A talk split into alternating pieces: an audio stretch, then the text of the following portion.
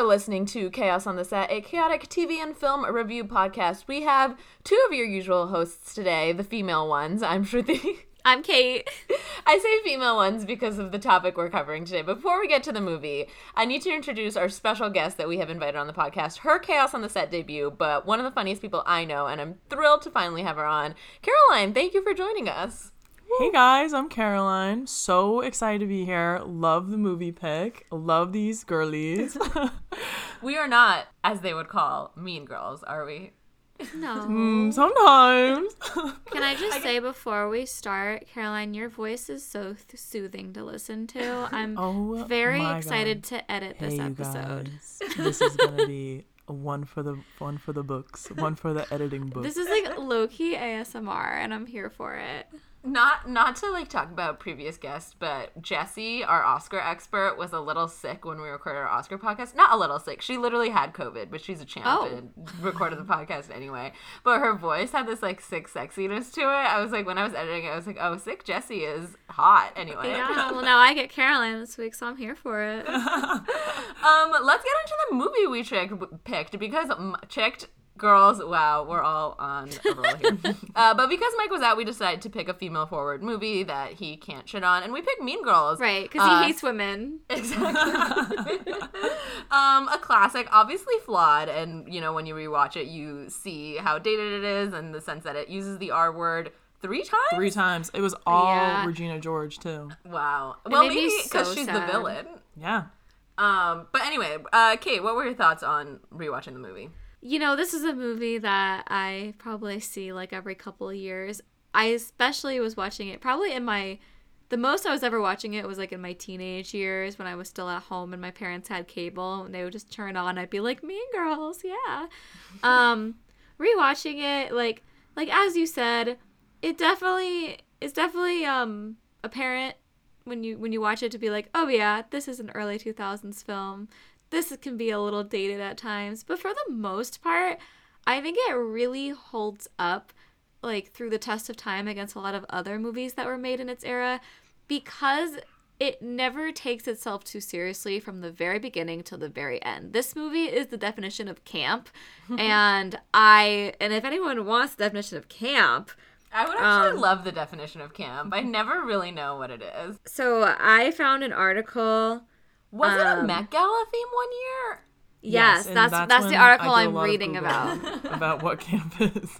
That's so that's Camp the article. uh, crazy. That's the article that I pulled from, and it was an article about like, okay, yeah, like since this year's Met Gala is camp, let's describe what camp is.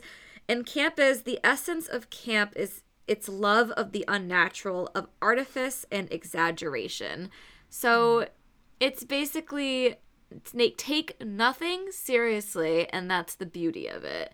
So I think Mean Girls is it takes every kind of stereotype of early 2000s high schools, cliques, bullying, mean girls, whatever, and it takes it all and it it mixes it together into something that you should not take seriously, but that's the fun of it. You know what I mean? So that's why I like Mean Girls cuz I think it's one of those movies that when you rewatch it, you're like, this is so early 2000s camp.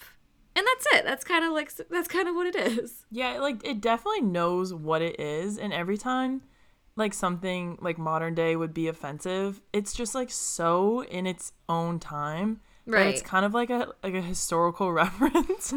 I feel like this would be a good thing to show people in the future to be like, well, yeah, that that what they said is offensive, but that was like so actually what the time like the language of the time, the sentiments of the time.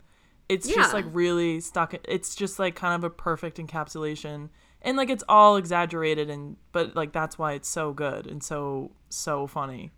Yeah. Yeah, I feel like, you know, if I read a script today that had a line in it that's like, on Wednesdays we wear pink and you can only wear your ponytail in a in your hair in a ponytail once a week, I'd be like, It okay, this movie work. like they don't understand what like what high schoolers are like. But this one just like leans into it to the fact where like when Regina George's mom is asking, "Do you need anything, snacks or a condom?" It's just like, you know what? I buy that this would happen in this world. And then to the point when you get to the actual full tilt jungle madness, when people are actually acting like they are in a jungle like animals, you're like, "Yep, I see this happening. Like I think it just leaned into everything with such precision that the ridiculousness really, really works. And I, I honestly don't even think you can copy that now because even if you lean into that again in a movie today, everyone would just be like, okay, you're just trying to be mean girls, you know? Mm-hmm. Exactly. I mean, they they tried to do Mean Girls too, and look where that got them. That was remember like it was the two girls who were like the twins.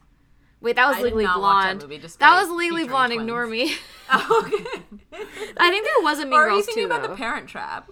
No, I was thinking about you know what I was thinking about those two blonde twin girls who were in, In Suite Life with Zack and Cody. Cody. and then they also did Legally Blonde, like a Legally Blonde spinoff where they were Oh, two yeah. like young lawyers. It was awful. I remember that. Honestly, those girls should have gotten better. Justice for twins everywhere. That's oh yeah, that's right. Shruti's uh, Shru- Shruti is a lobbyist when it comes to twins. Which is actually why I'm anti Lindsay Lohan because she took the role away from a twin for the Parent Trap. And she should be and will be held accountable. oh jeez. But yeah, I wanted to talk to y'all about like how this movie compares to like other high school movies that are trying to lean into that whole popularity thing or even if you can do a movie about popularity the way it was encapsulated in Mean Girls. Like I um used to work it partly in like kids family YA and my boss had me take a look at a book um about very mean girls ask about a girl who's like trying to be the most popular and it was just like nobody's actually like that like she told me that back when she was used to work uh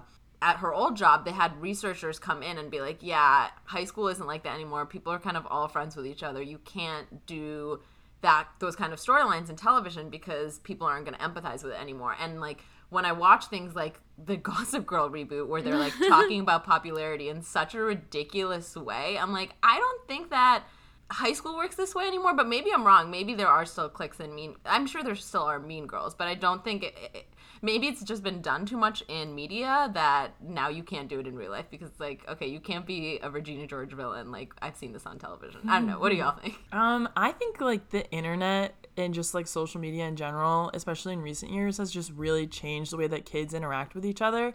Because in Mean Girls, it was like you could text like in in that time, but like the myth of like a popular girl was just so much more built up. And I remember in when I was in high school, like Instagram was a thing, but it wasn't like the only thing. Yeah. So when there was like a there was a popular group in my high school, but it's like because they could build this myth around them. but now it's everyone puts everything out there and like people are just I feel like they're just not as interested in their own little high schools because the world is so much bigger for kids now because they can see everything online. So Yep. it's like the popular people are like influencers and celebrities that they all follow. Like they can all like have access to the big world now. So it's like they can look beyond their high school. But when like we were in high school and when like in 2004 high school, high school was your only world. Like you didn't know so- anyone. that is such a fascinating and astute observation I think honestly. so too. No, that's so true. Like I wonder. I mean, but again, none of us are high school students right now, so we can't say for sure. Like we can't go into a high school, be a high school student again, and say, oh, like is bullying not as big as a problem as it used to be because they have like this wider access to the internet and to you know the rest of the world. Who's to say? Yeah, I mean, we have these researchers that my boss's company hired um, that are saying it's not like that because they talk to actual high school students who said Yeah. like popularity doesn't work that way anymore. And this is a sample size of two, but two of my young cousins who were in high school when Never Have I Ever came out were like, this isn't what high school is like. Like, there's they don't marginalize dweebs this much, and like people are not this boy crazy, which is like two very major themes in both Never Have I Ever and Mean Girls. So I I guess it is true that I guess people are, high schoolers are just more mature than we were when we were in high school. I like think that's I'm true. I like it, it frustrates me to still see media where they're like haha like the nerds sit at the loser table because i'm like and being a nerd now is cool Yeah. it's like celebrated like if you're not super passionate about some kind of television show or some kind of game or some kind like like then you're just boring you know like i think people celebrate fandom and just passion a lot more for pop culture and for games, movies, TV shows. Like I was watching I've been watching Cobra Kai recently and I that show is so 80s camp, but just like in 2022 whatever, right? Like that show you can't go in and take it seriously. But even though I'm going into it being like don't take it seriously, Kate, I still get frustrated because I'm like they do the whole thing again where it's, uh, we're the loser kids. We sit at the uncool table because we like Doctor Who. And I'm like, what? That's not, that doesn't make you lame. I was looking into other high school movies to try and see if anything is. I feel like the closest I could get to was Booksmart, where they're like, are the nerds who are held in comparison to the popular kids, but they're still like, at the end of the day, invited to that party that everyone's Yeah. at. And like, also the pop the popular kids are also doing well in school. Like they do still blur the lines between Yeah. groups a lot more than Mean Girls does. I'm not saying Mean Girls is bad. I love Mean Girls. Oh, I think for Booksmart too, it was like I thought it was funny how they the nerds painted themselves as nerds and they're like, "Oh, we're such freaking losers." and then they get to the party and everyone's like, "So glad you finally came. Like I've I've been wanting you to come out." Like that I thought that was funny too. I think where bullying probably happens more often than not, at least like what I remember in 2015, 2014 high school was it's not like some random person coming up to you and like shoving you down and going like you suck.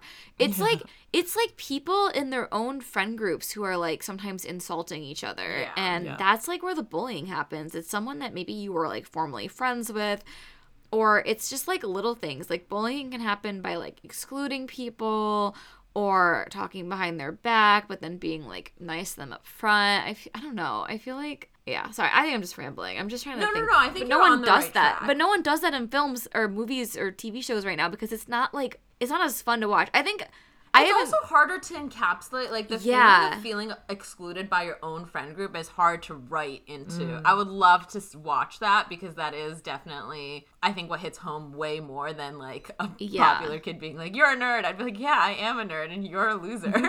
yeah it's like being hurt by people who you're like wait but i care about this person what the heck you know yeah i think Maybe I- like um eighth grade, the Bo Burnham movie. Even that wasn't that was like devastating, not so much funny. But I think that did a pretty su- like subtle job of showing what modern day bullying more looks like. It's the exclusion and like that kind of stuff. But that's not. I guess like Mean Girls is just such a parody that it's like yeah.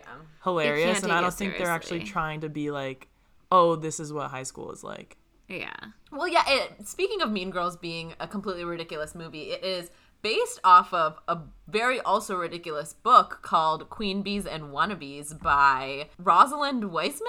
Um, and just yesterday, news broke that Rosalind Wiseman is suing Tina Fey for basically not giving her uh, enough money from the success of Mean Girls. Here's a quote from an EW article. It says Rosalind Wiseman signed a deal to sell her film rights in 2002 for $400,000, while she relinquished all rights to original motion pictures and derivative works, including musicals and TV shows. Wiseman's contract included net profits, residual gains dependent on how the movie fares at the box office. However, she claims its studio has insisted that it made no net profits, instead accruing so many extra costs that has no revenue to share with her. what That's a little ridiculous to me. that that that s- cannot be true because that that show ran on Broadway for like a well, I few Think years. I don't know if it's net. I, the, this quote says uh, net profits and residuals gains depended on how the movie fares at the box office.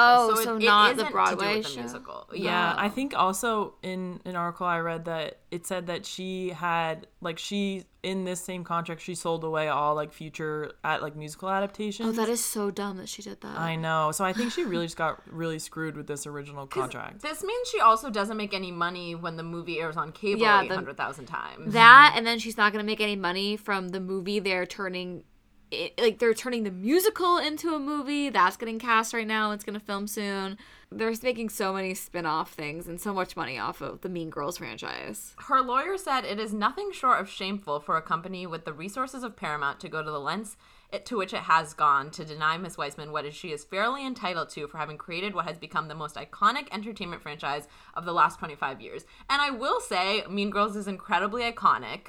Like, it's quoted all of the time. Every Yeah. single scene is like a rewatchable scene, but I don't know how much of that is Wiseman and how much of that is Tina Fey writing such an impeccable script. You know, I haven't read the book, so I don't know how much of Yeah. a heavy lift Tina Fey did, but I I don't know.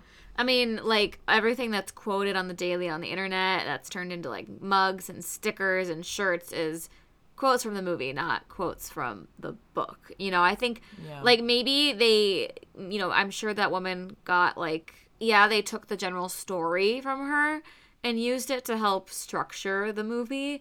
But at the end of the day, no one's being like, remember the plot of Mean Girls? What, a, what like an awesome plot. No, it's like, hey, like we wear pink on Wednesdays and like you go Glen Coco and just like, you know, funny, iconic little bits that has stood the test of time. I'm not like, wow, I love the plot of Mean Girls, you know? I do, I do wonder the details though of how like to say that they've had no revenue to share with her is a little ridiculous to me. But also, I don't. Again, we don't know. It's, cl- it's clearly box office, but the article says it's just box office. So all of that stuff should have been resolved in 2004, right? Like I think it's coming out now because they're have adapted. They're now adapting the musical into a movie, but Yeah, like where that- does that like Yeah. where does that stand? Because I know she sold the rights away from like uh, uh I just think she signed a bad contract. I think at the end of the day, Yeah, I, I don't and know what to tell her. I think she's invoking um Tina Fey's name too, just but it's like uh cuz she wants to get like articles and stuff like that so she can like get her money, which I understand. But like in the article she's saying like how especially from another like woman writer, she thinks that Tina Fey should be more supportive, but I don't know how much sway Tina Fey has at like Paramount's legal department. That's so true. I like I hope this um original writer gets more money cuz it feels like she got really screwed but and like in and I think she knows that too. And in order to do that, you have to get online. So then maybe Paramount will just be like, okay, here's more money, so like you won't Shut up. keep yeah. talking about it. Which I like. I hope she gets because that's crazy. That is, she should be so mad at whoever got her that original contract. Well, and in the art, the article I read said that she was debating multiple uh, outlets when they were selling the rights to the book, and she chose Tina Fey because of a quote, "We're doing this together" kind of experience, invoking that to be like, "Come on, Tina, like we were doing this together. Why aren't you giving me more money?" Which legally she might not have to, but it does suck that she had multiple offers and still did not get a good deal. Well, that's too bad. But I guess who could have ever predicted it would be so massive? I mean, I don't know. I guess like in retrospect, it's easy to be like, "Oh my god, that's crazy! You didn't like like work in cable and musicals and stuff into this." But, But, she was that was probably 2004? beyond her wildest dreams. I mean, yeah. that's the issue we're having right now is writers are about to strike because no contract talks about streaming residuals. so Yeah, and, yeah. some- Who saw that coming? No one. yeah. and here's the thing too. I okay, what was I? I was like eight when Mean Girls came out. I'm pretty sure my parents were letting me watch Mean Girls when I was like a kid. I have like vivid memories of watching that movie like as early as 2004, maybe 2005. Thanks, mom and dad. Um, like generally, thanks. I like that they let me watch things like that when I was younger. I turned out fine, I think. Um, but I think you did too. Thank you. But um I feel like every year that we go further and further away from 2004, the movie just gets more like memorialized and like more like hyped up. And you know on Twitter like you can't go like a full year without some kind of mean girls thing blowing up. Like it's October 3rd or like ju- you know just like yeah like there's a fucking day dedicated to like remember that one quote from Mean Girls? We're going to recirculate that screenshot every single October 3rd so I could see why she probably feels burned to like not only be like I didn't make enough money supposedly from the box office, which I don't really buy that much because that should have been resolved again uh, 19 years ago, but then to have to be the author of the original book and see the just like impact that this film has on like internet and internet culture and like memes, I'd be a little bit like, well, fuck, you know? yeah. But honestly, nobody knows how successful a book is going to be when it gets optioned. Like, I used to work at the production company that made To All the Boys I Love before, and they had no idea. Even when they made the movie and put it on Netflix, it blew up on its, you know what I mean? They didn't know Yeah. it was going to blow up the way it did. And obviously, they're very grateful that it did. But, like, I think the the book rights had been like dead for a while, and they like got it from someone else. I I, I might be misremembering, but still, like I feel like books are option. Like there are bidding wars for so many books on like a monthly basis, if not more Yeah. often, and so often it's just like, and then nobody cared. Mm-hmm. You know, like the Wheel of Time series, this huge Amazon series. The show happens, and they're like, okay, this is a bad show. You know what I mean? Yeah. So,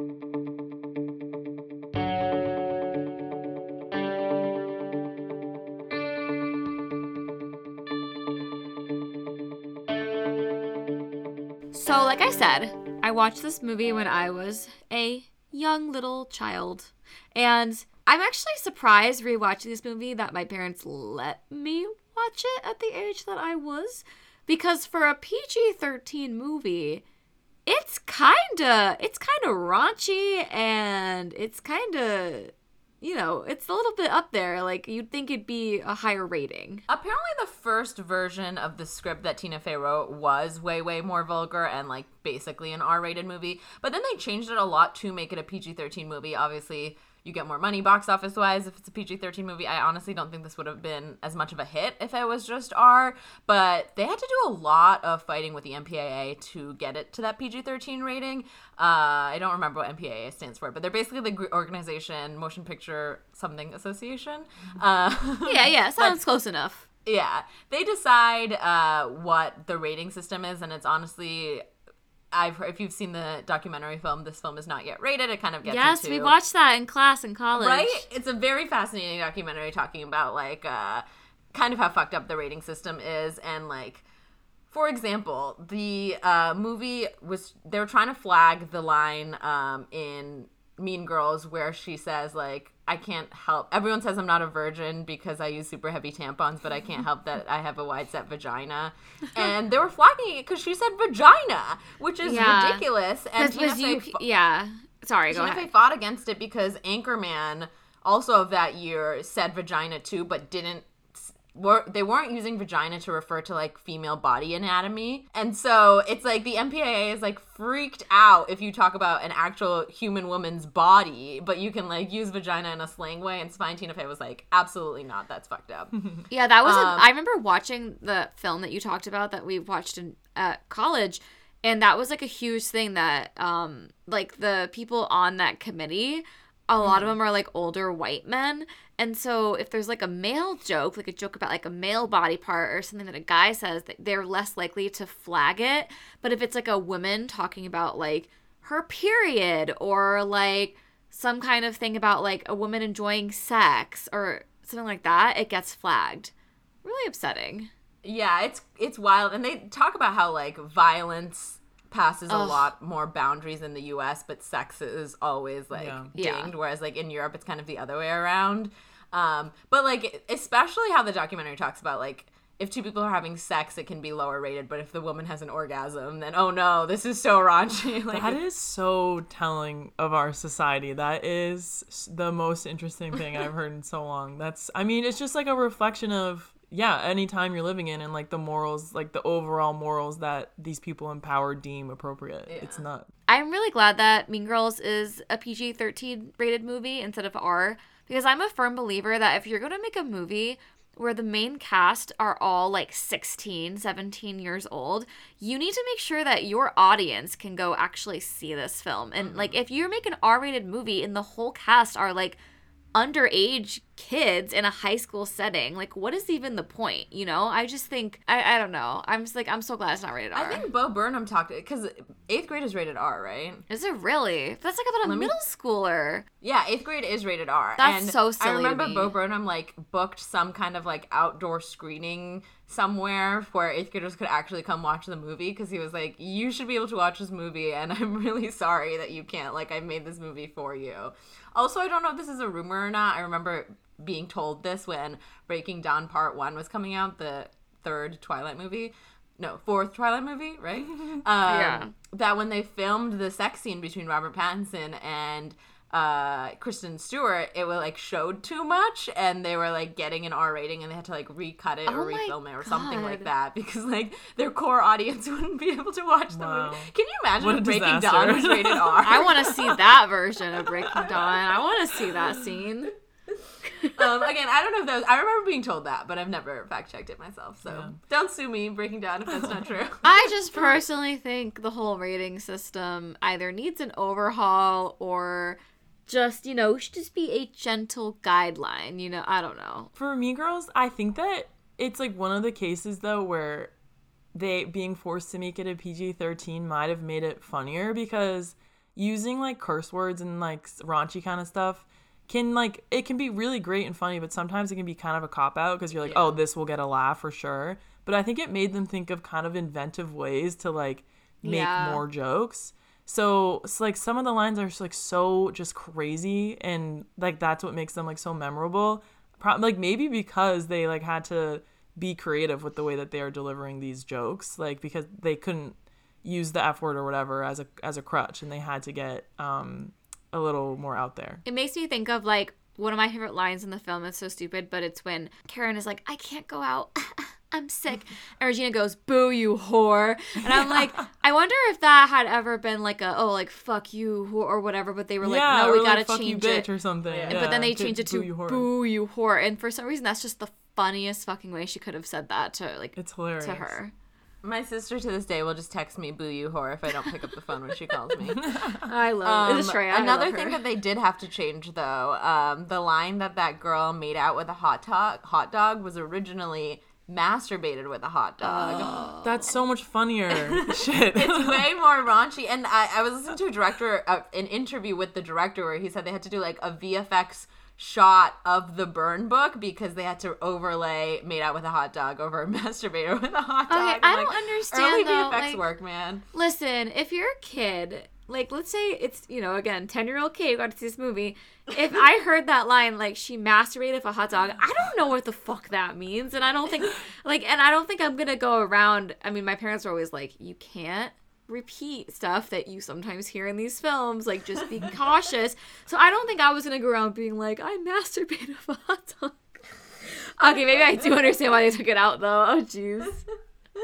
I also I always I remember being like, how do you make out with a hot dog? Like that doesn't make a ton That doesn't make sense It's either. It's definitely difficult. It's funny because they have the line where she, the girl that rumors about, reads, "Oh, made out with a hot dog. That was one time." And so it's like she didn't do it once. Like she, I, I guess she had an enjoyable time. I don't know. Oh.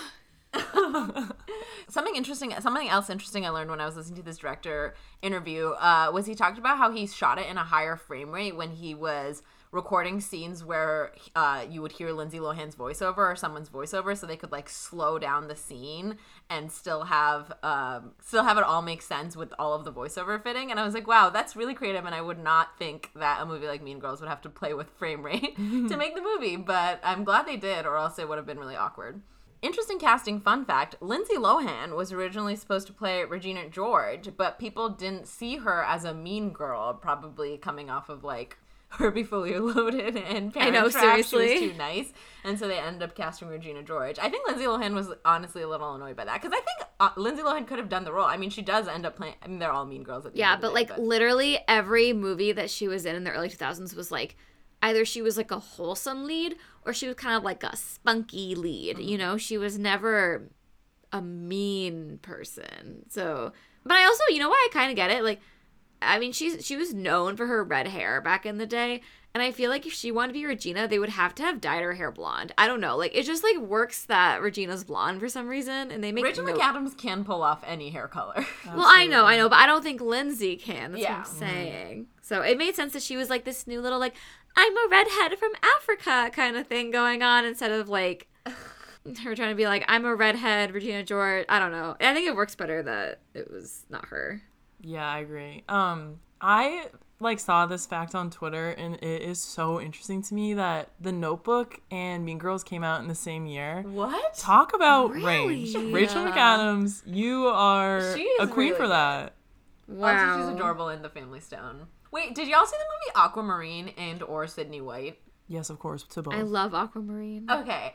This is what I'm thinking about because of Regina George not being able to play the villain. I remember watching Aquamarine after watching Sydney White, in which the Aquamar- the titular Aquamarine is the bully in Sydney White, and she can play both the mean girl and the person bullied by mean girls. I'm like, I don't know the actress's name, but also a range.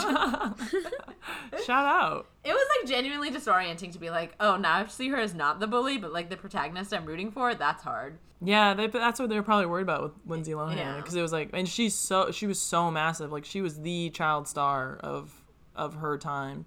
So then to see her be the mean girl, like, would be fun, but maybe too hard for audiences to wrap their heads around. But then all audiences mean girls Lindsay Lohan. Yeah, So yeah.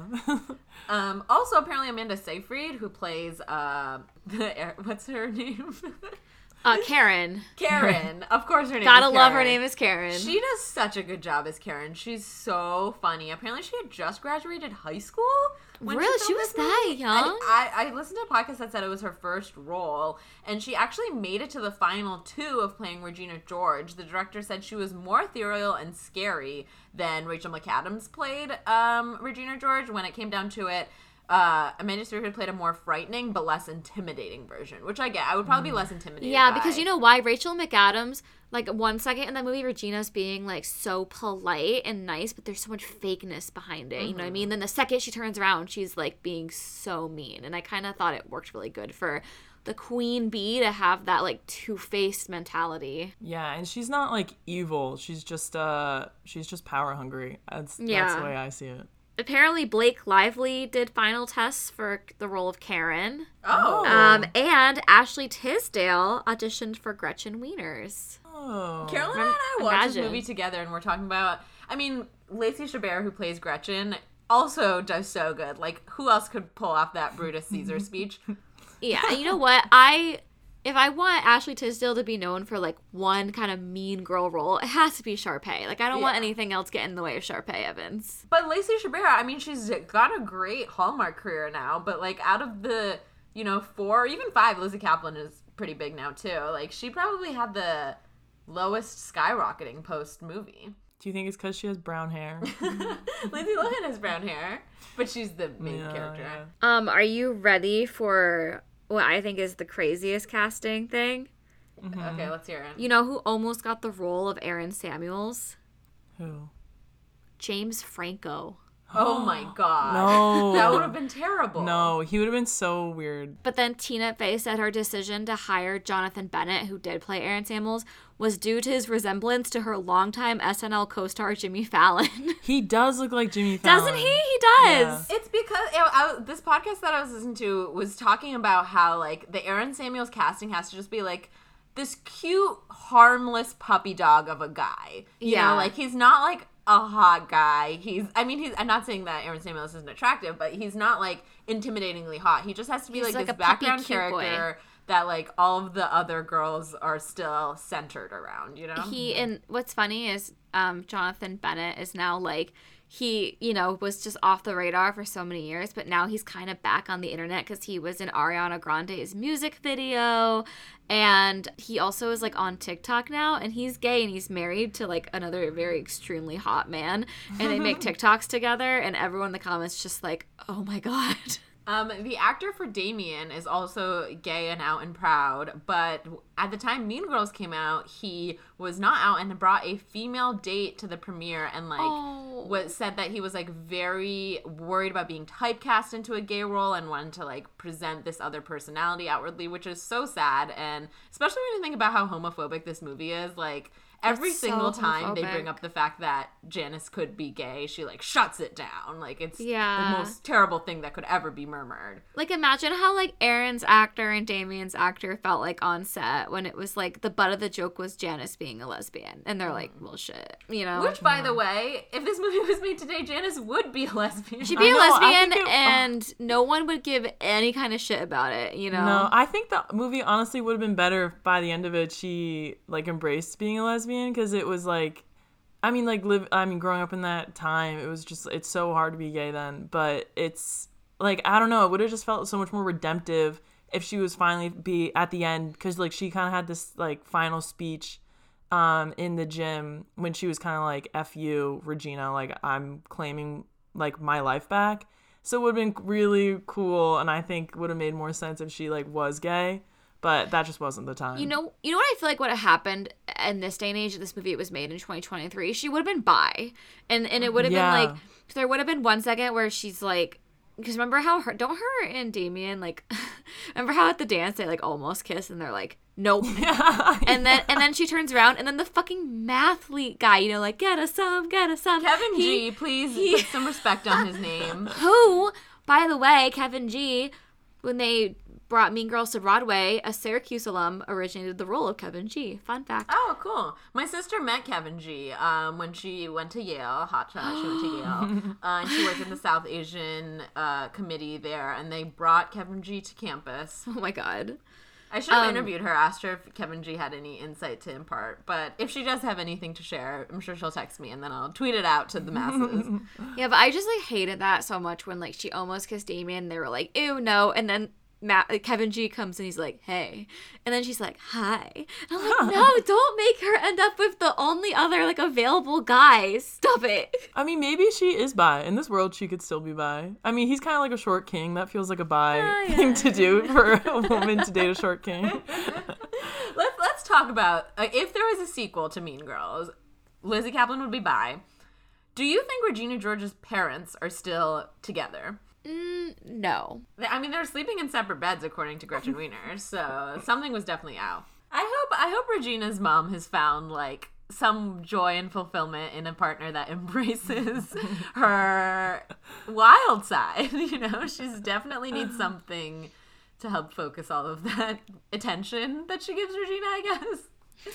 okay, the end of the movie also has Gretchen Wiener as the queen bee of the Vietnamese Vietnamese kids, which I don't think is actually a resolution because she's still perpetuating a queen bee persona. But She's just do you think like she's still on top of that group in the sequel? she's just like, haha. Now I'm like, I got a new click. I didn't really like that ending. It's just like it's not a resolution. Like you're saying, oh, all the girls have learned to get along now, but not really.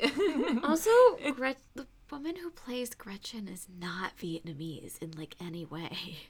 oh no, I don't think they're trying to imply that. Oh, were they? I always thought they were trying to. No, I think that- they implied. I think they're saying like she learned Vietnamese just so she could be the queen bee of this. I clique. think that's so bad. like she'll morph into anything to like serve the, the next queen that comes along. It's like, That but it's me funny sad. though because she really doesn't. In the end, when they're all in the gym and like um fainting or like falling into that like circle, she's the only one whose speech doesn't show any growth at all. Yeah. She's like, "I'm sorry, I'm so popular, and people are jealous of me." Karen catches And my her. dad invented toaster Yeah.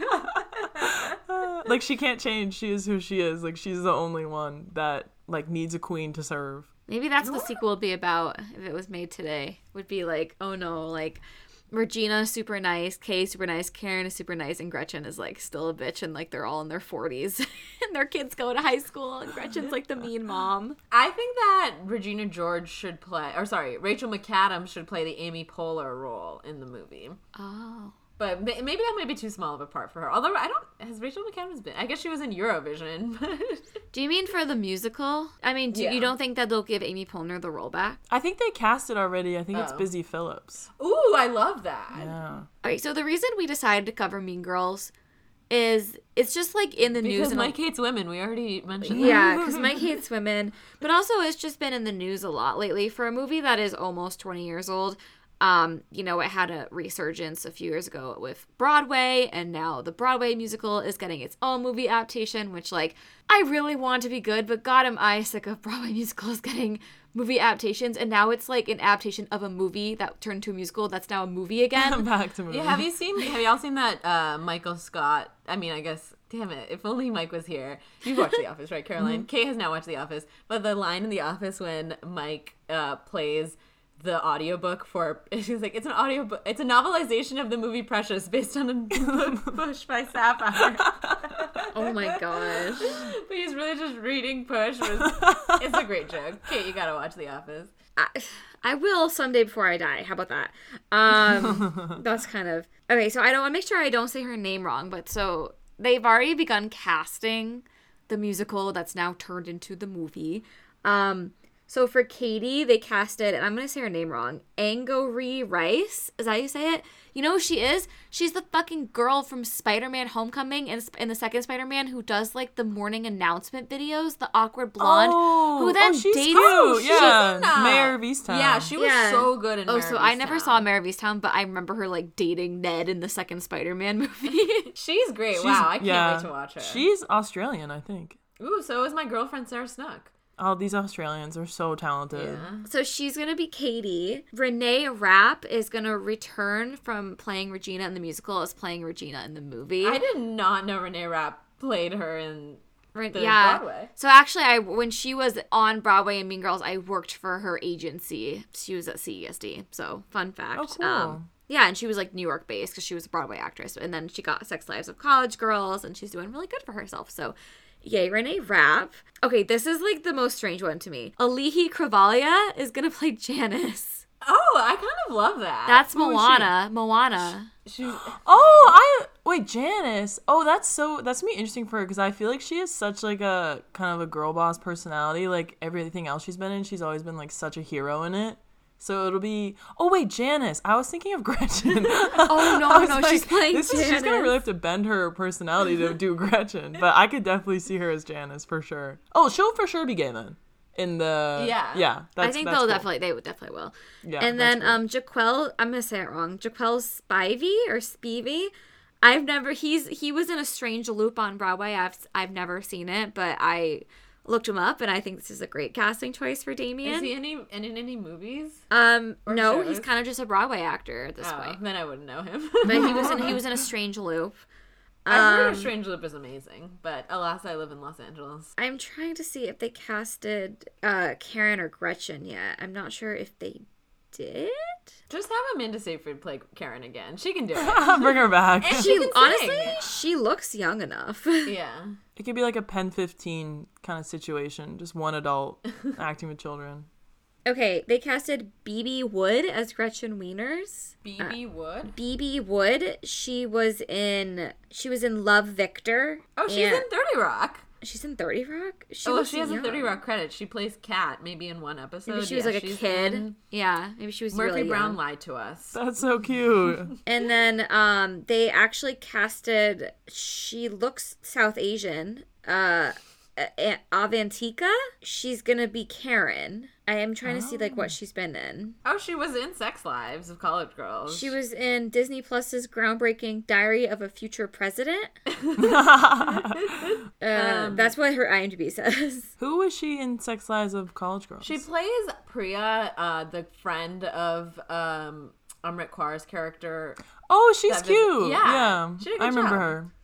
Um, And then, oh, okay. Katie's mother, Jenna Fischer. what? Oh, Yeah. Are you serious? Nope. Oh my god, I'm so thrilled for Jenna Fischer. Finally, she can stop just talking about her time on The Office. my god, that woman has done a podcast on it. She's written a book on it. Like, come on, time to do something else. I'm thrilled for Jenna Fischer. I was obsessed with Jenna Fischer as a child, so I'm Um, very excited for her. Another CESD alum. Uh, well, I think he's still there. Um, Christopher Briney. He was in The Summer I Turned Pretty as Conrad. He's gonna play Aaron Samuels. Oh my god, I watched The Summer I Turned Pretty I did too. I read those books as a kid. He was Um, it's so a, good. It literally I was obsessed with it. It Me was so fun to watch. Uh, Tina Fey is gonna be Mrs. Norbury again. That's hilarious. She's like, no, we gotta recast everyone but me. Ashley Park. It says that she's listed for this cast, but I don't know which role. Ashley Park originated Gretchen in the Broadway musical, and she also is, you know, like the best friend from Emily in Paris. Mm-hmm. I wonder who she'll be. I don't know. Who's like know. an adult in that universe that's not I was also trying to figure that out. I don't know who she's gonna play. I mean, maybe they. Because I'm trying to think of the musical. Because I saw the musical. Um, Busy Phillips is Mrs. Mrs. George, so Regina's mother, Mrs. George. and then returning as the principal is Tim Meadows, He really Who? honestly killed that. is also a CESD. Oh, amazing! Great He's rep- CSD. he's repped Tim by my old boss. So funny. Um, I love will Tim also say it's funny that I had to look this up because he like says I got my carpal tunnel came back at the beginning of the movie and his arm is in a brace. So I googled, did Tim Meadows break his arm before filming Mean Girls? And he did indeed. So they wrote that into the plot. that was honestly made it even better. I was that like, was hilarious. just so random. Yeah. It has to be he broke his arm, right? Like But that like kind of is like in high school, like you would like sometimes you go in and a teacher would just like have like some injury or something, and it was always like the most depressing story. You're just Listen, like, oh. I I lo- I thought it was a really funny gag in the movie. Also, like like one of my other favorite scenes in the film is just like when the jungle fights are happening in the hallway and Tim Meadows has the fucking like aluminum baseball bat and he's like and the girls are fighting he's like break it up break it up and they're like He's like backing them up with the bat. It's so great. So yeah, he'll be returning as the principal. So it's him and Tina Fey that are coming back. Surprised that Amy Poehler isn't coming back, but maybe she looks like a little too old to be a mom of a high school student. Is that me? I also don't know if she like wants to film a musical. Like Yeah. I would probably rather not if I had Amy Poehler's net worth Yeah. for such a small role. You know what I mean? It's probably not worth it. You have to do like vocal rest. I don't know if she can sing. I don't know. So, oh, she sang.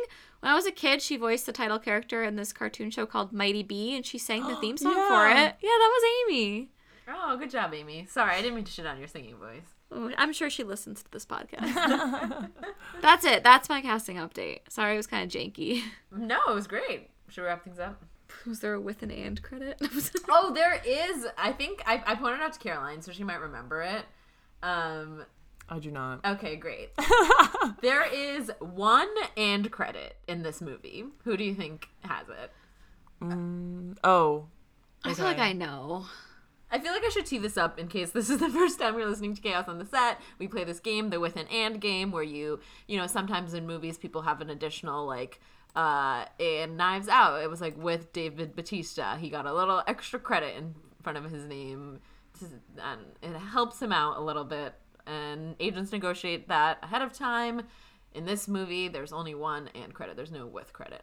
My guess is Amy Poehler. That's also my guess. It's and Tina Fey. Oh my god, girl, you have enough. fucking wrote it and like Exclaimed to produced Carol- it. Caroline and I watched the movie together, and I was like, "Oh my god, Tina Fey gave herself the and credit." Tina. That's selfish, Tina. no wonder the book author is suing I her. know. Oh my god, she really gave herself the and credit. But I think I, I, she does play an and type role. I would say, I and I also think the script is amazing. Tina Fey writes such joke dense comedy; it's honestly miraculous. And so I say, you give yourself the end credit, girl. Good for you. I don't think so. I, I'm like Tina, cool it. Maybe, but maybe, maybe 20 years ago I would have been like, "Yay, Tina!" But for some reason, I'm annoyed with her. I think it's because her and Amy Poehler's ticket prices for their Restless Leg tour were really expensive. That's why. Um, Kay, you sound like Shreya, who gets really mad that Kevin Feige puts a Kevin Feige production in all of the credits to Marvel movies. Well, that's different. He has his own fucking production company with his name in it. Like, I mean, oh yeah. Do like something fun though. Do something like silly. Just like your whole name. It's like, oh my god, I'm sick of this guy. Yeah. Um, on that note, let's wrap things up on this great episode of Chaos and Set. Caroline, thank you for joining us. Do you want to plug anything of yours? Your Twitter, your stand up, anything like that? Thank you so much for having me. Um, you can find me online being terrified of posting because the internet is so scary. but I still have all my profiles at Caroline McGuire. Yay. And thank you so much for having me. This was so fun. I'm a fan of the pod. Oh, we love you. And you are so brave for tweeting despite your fear of it. Oh my god, thank you so much. I think that every time. Kate also has a Letterboxd that she has fearful of sharing. Kate, do you want to plug yourself? Yeah, you can find me on Twitter at Kate underscore Wyatt. I also have a Letterboxd, but Michael said if I share it with you guys, he's going to like give me these um, protein bars that are supposed to help you lose weight, but then actually they help you retain weight, and he's gonna like watch me gain like 50 pounds and then laugh at me. So Kate, you missed the obvious one. what? Push me in front of a bus? Yeah. I, I thought about push me in front of a bus, but then I was like, you know what's more diabolical than pushing someone in front of a bus? Giving them fake weight loss like protein bars. I think that was so mean. um, Is Kalteen a real thing? What is Kalteen? I don't know if Kalteen is a real thing. I did Google um, if it's really that much of a problem to put face cream on or foot cream on your face. Oh my god. And Cosmo said they're just too rich, thick, and sticky to be applied to your facial skin. They're formulated to break down thick calluses on your feet and often contain chemical exfoliants at a percentage that you would never want to use on your Oh face. Oh my god. So they Like, were actually pretty that terrible. was putting so chemicals on her face. Justice Chemical for- warfare in high school. yeah, justice for Regina George 2023. It's about time. oh my god, it's 2023. Oh god. Um, you can find me on Twitter. I'm at Micro Morante. You can find me on Letterboxd. I'm at Shruti Morante. And then you can follow the podcast. We're on Twitter, at Letterboxd, and Instagram at Chaos on the Set. Woohoo!